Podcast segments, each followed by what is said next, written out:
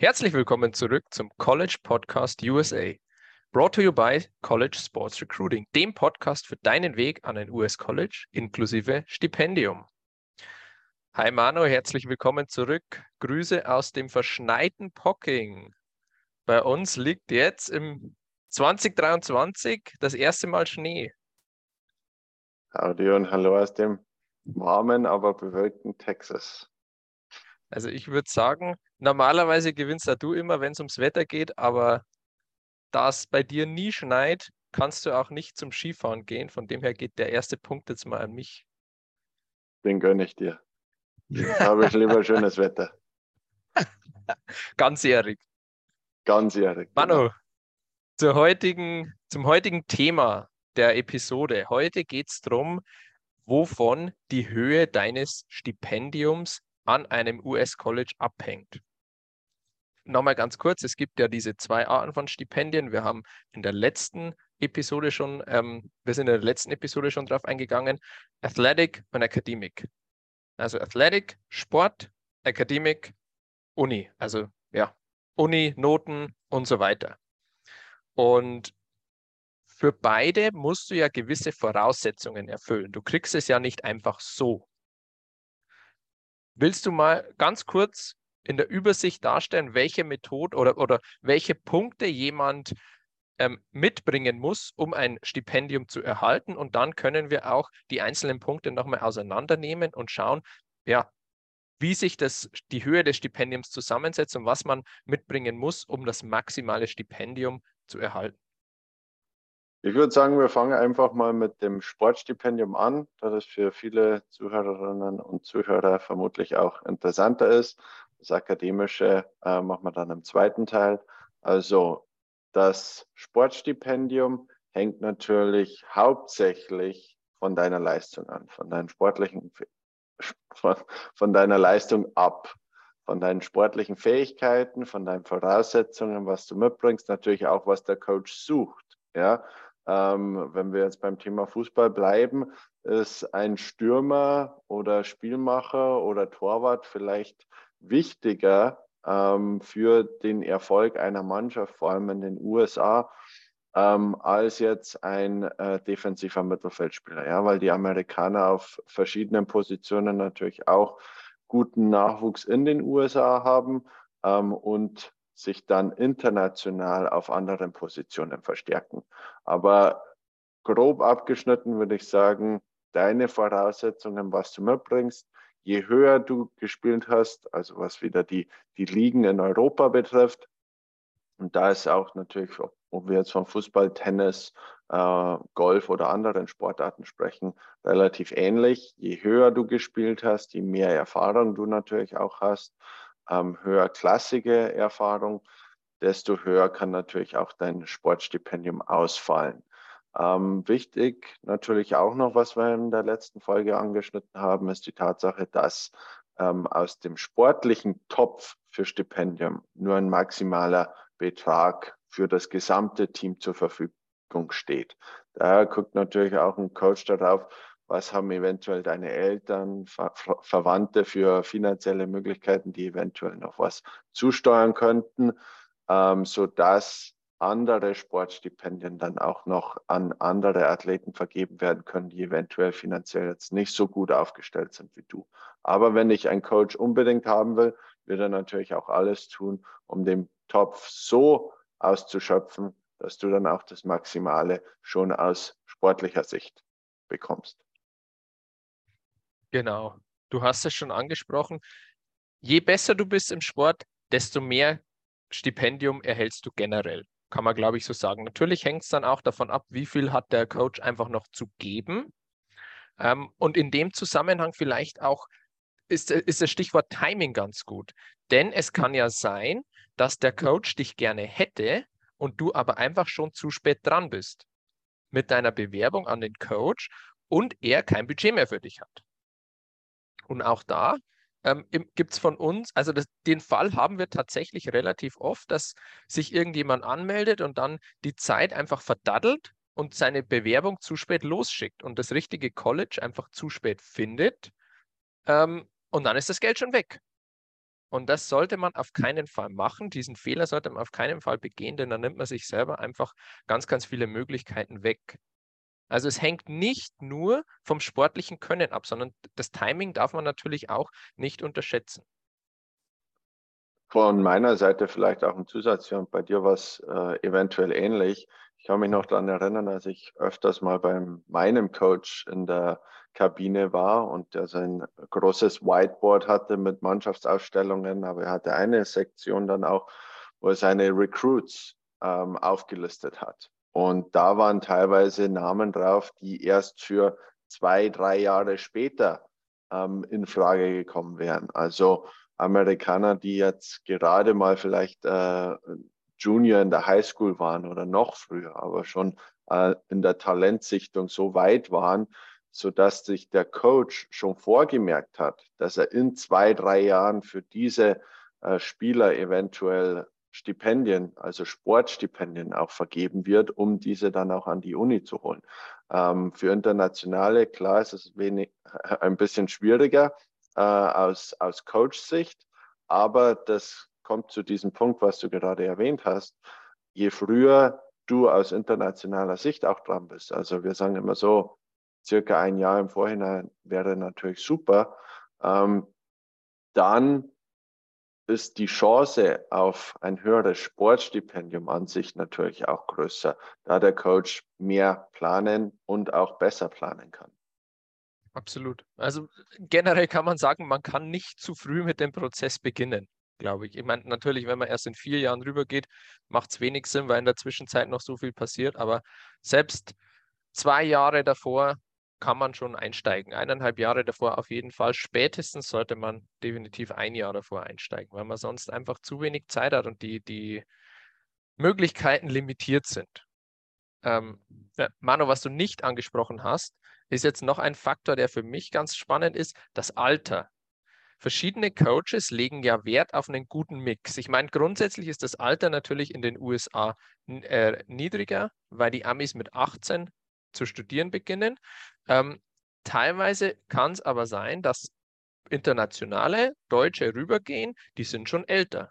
Ich meine, du warst damals schon älter, ich war damals älter, ich war schon 21, als ich rüber bin und wurde aber trotzdem als Freshman eingestuft. Also auch das ist natürlich nochmal ein Unterschied.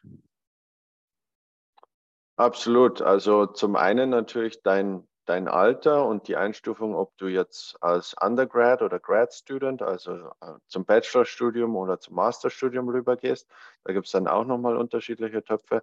Aber was du jetzt auch zur Einstufung gesagt hast, wenn du jetzt als kompletter Freshman anfängst, dann muss ja der Coach auch so planen, dass du vier Jahre eventuell ähm, an dieser Uni studierst und er hat natürlich schon Spielraum, dass man sagt, okay, wenn deine Leistung nicht passt die sportliche Leistung, aber auch die akademische, dass er eventuell Stipendien kürzt. Ja, die Möglichkeit gibt es theoretisch.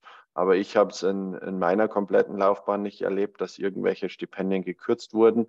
Ich habe es durchaus gesehen, dass Stipendien erhöht wurden ähm, aufgrund guter Leistungen. Aber es ist natürlich auch eine, eine politische Komponente, die dahinter steckt, dass das Athletics Department dann auch dem Coach sagt, nee, wenn du schon jemanden mit einem Sportstipendium holst, dann plane bitte auch so für drei, vier Jahre, je nachdem, für die Grad Students ein, zwei Jahre, je nachdem, aber dass dann auch die, die Uni nicht in äh, schlechtes Licht gerückt wird, falls jetzt der Coach sich dann entscheiden würde, oh nee, dem, dem oder der Athletin wird jetzt dann das Stipendium gekürzt. Das will die Uni natürlich auch nicht. Aber ja, das Alter spielt eine gewisse Rolle.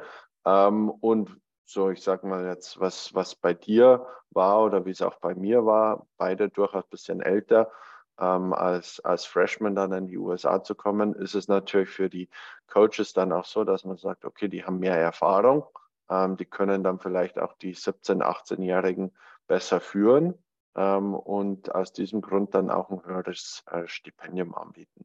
Aber das sind, sage ich mal, äh, Soft Factors, wirklich die, die Hard Factors, alles, was jetzt ähm, den größten Einfluss auf die Höhe deines Sportstipendiums hat, ist wirklich deine sportliche Leistung. Und ich glaube, so kann man es eigentlich ganz gut zusammenfassen. Absolut. Du hast auch im, beim Eingang erwähnt, dass es aber nicht nur zu 100 Prozent von der sportlichen Leistung abhängt, sondern auch, dass es vom Coach abhängt. Und lass uns vielleicht da noch mal drauf eingehen. Ähm, es gibt beim Fußball zum Beispiel gibt es natürlich die Jungs und die Mädels, die im NLZ ausgebildet worden sind. Super Kicker, die kriegen generell ein höheres Stipendium. Es heißt aber nicht, dass jemand, der nicht im NLZ ausgebildet wurde, nicht dasselbe Stipendium erhalten kann. Natürlich wird er nicht in der Masse diese Stipendienangebote erhalten, aber wenn der Coach seine Position, seinen Spielertyp genau in diesem Moment sucht, dann kann es sein, dass ein, ein Spieler, der genau diese Voraussetzungen mitbringt, ein ich sag mal, für seine Verhältnisse, für seine sportlichen Verhältnisse ein extrem gutes Stipendium erhalten kann. Das haben wir ja auch letztes Jahr gesehen mit dem Lukas, der, ja, ich sag mal, die fußballerische Ausbildung war eher mau bei ihm, was äh, die Jugend angeht. Also war in keinem NLZ, hat da wirklich nie hochklassig gespielt. Ähm, bei den Herren auch in der Kreisklasse, also die zweitniedrigste Klasse, die es gibt bei uns in Bayern.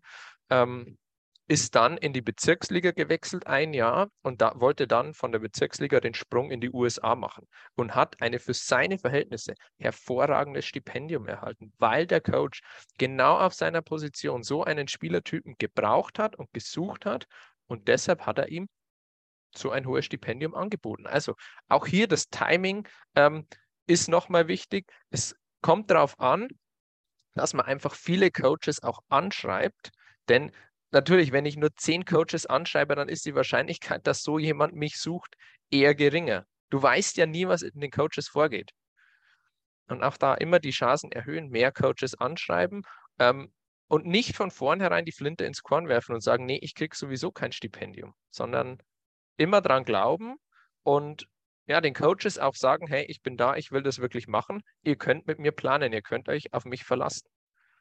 Denn auch ja, nur dann Thema, werden die Coaches wirklich das Geld locker machen. Manu? Ja.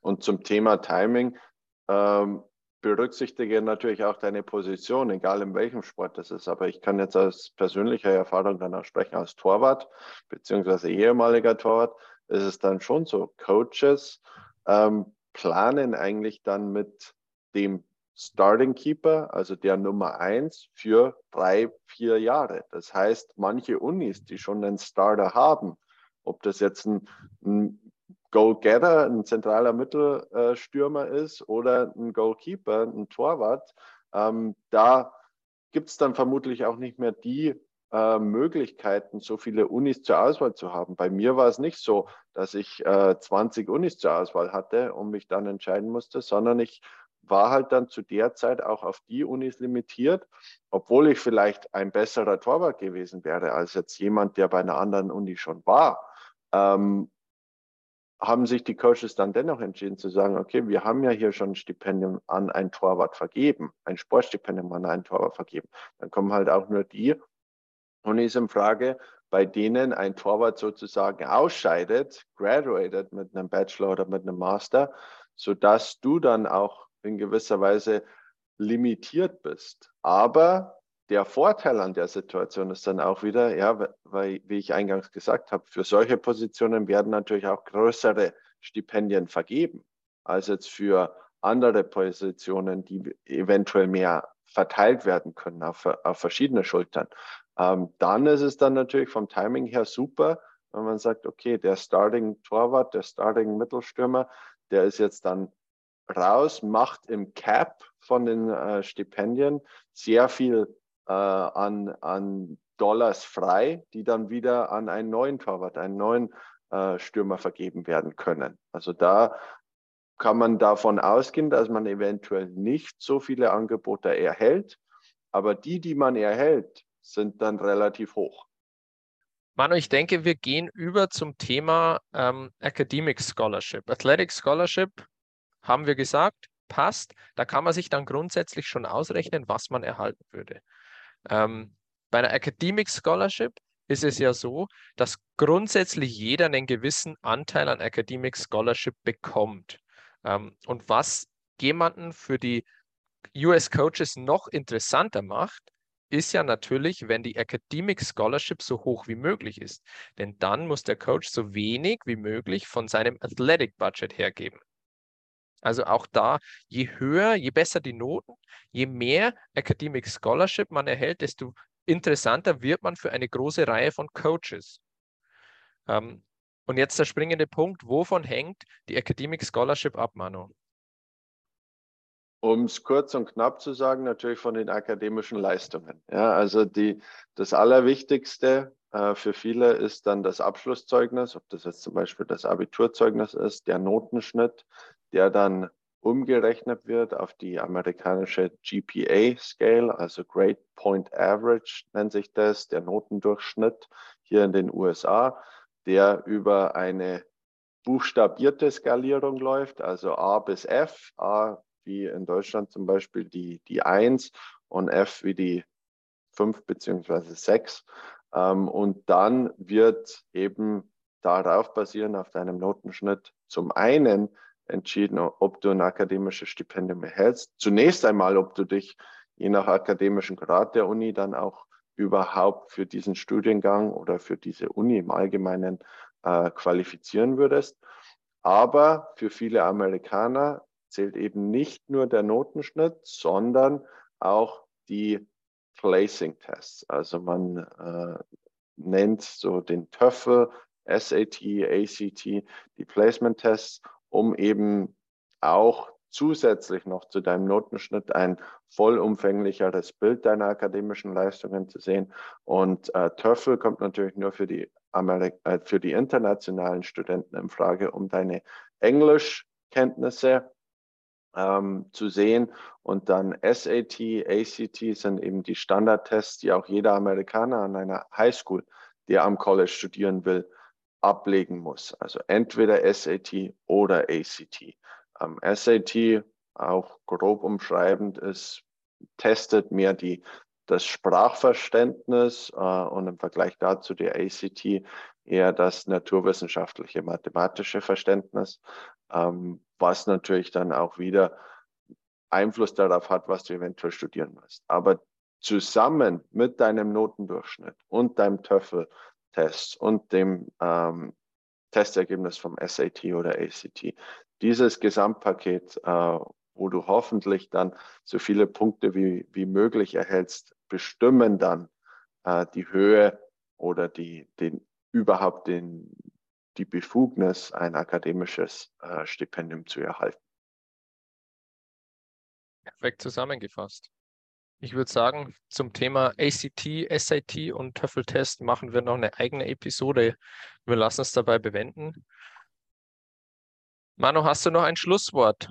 Dann können wir diese Episode auch schon abschließen. Ein Schlusswort würde ich sagen, ist die Angst äh, vor einem zu hohen Kostenaufwand eines Studiums in den USA ist eigentlich unbegründet aus meiner Erfahrung. Ähm, man muss nur die richtigen Voraussetzungen mitbringen und natürlich auch selbst etwas dafür tun. Ja, nicht nur abwarten.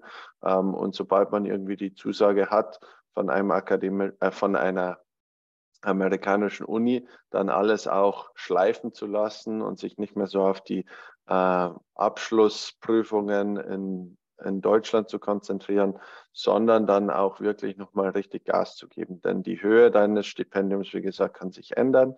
Aber wenn die Leistung stimmt, kannst du äh, aus sportlicher Sicht ein höheres Stipendium erhalten. Wenn die akademische Leistung dann auch in den USA passt, kannst du ein höheres akademisches Stipendium fürs zweite, dritte, vierte Jahr bekommen. Also ähm, ich, ich vergleiche es immer viel oder sehr damit, wenn man sagt, okay, was, was mache ich, wenn ich in die USA gehe? Ich kann mir das alles nicht leisten. Ich äh, will hier dann eventuell auch nicht die, die Hürden überspringen, die ich äh, zu überspringen habe, sondern ähm, es, die, die Anfangskosten, die man vielleicht über die, die Tuition sieht, die wir ja auch schon besprochen haben, sind relativ ähm, einfach zu übergehen, wenn man sich auf die wesentlichen Dinge konzentriert, die sportliche und akademische Leistung. Denn die Amerikaner, vor allem was internationale Studenten betrifft, wollen ja auch attraktiv sein und weiterhin attraktiv bleiben für den internationalen Markt, sodass dann auch die Athletic Departments ähm, sportlich erfolgreich sind und auch gut mit äh, internationalen Studenten bestückt sind. Also zusammenfassend ein etwas längeres Schlusswort, aber ich würde sagen, Sportstipendien, akademische Stipendien sind auf jeden Fall verfügbar und die können dann auch dein Studium in den USA sehr, sehr gut, teilweise sogar komplett finanzieren. Perfektes Schlusswort. Wunderbar, Manu. Vielen Dank. Dann würde ich sagen, abschließend noch www.collegesportsrecruiting.com. Liken, abonnieren, ihr wisst ja, wie das geht. Und Manu, wir sehen uns in der nächsten Episode. Vielen Dank, bis zum nächsten Mal.